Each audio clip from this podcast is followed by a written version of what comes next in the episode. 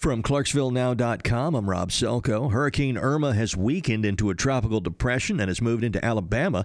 Here we will have rain through the day with windy conditions continuing this morning, 15 to 25 miles per hour, with gusts to 35 before calming down during the day.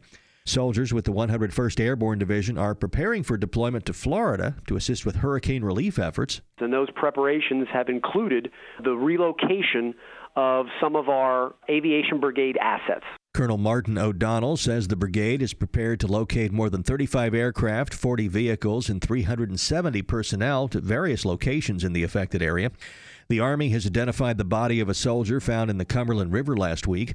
26 year old Sergeant Ryan Estridge of Wisconsin was in 2nd Brigade. He disappeared September 1st in the Red River after a fight in a parking lot on Riverside Drive in Clarksville. Authorities aren't sure whether Estridge jumped into the river or fell.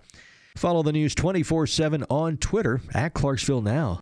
Today will be overcast and cool with rain at times at a height of 67. Cloudy, cool and damp tonight and tomorrow with occasional rain. Low tonight 58, high tomorrow just 65.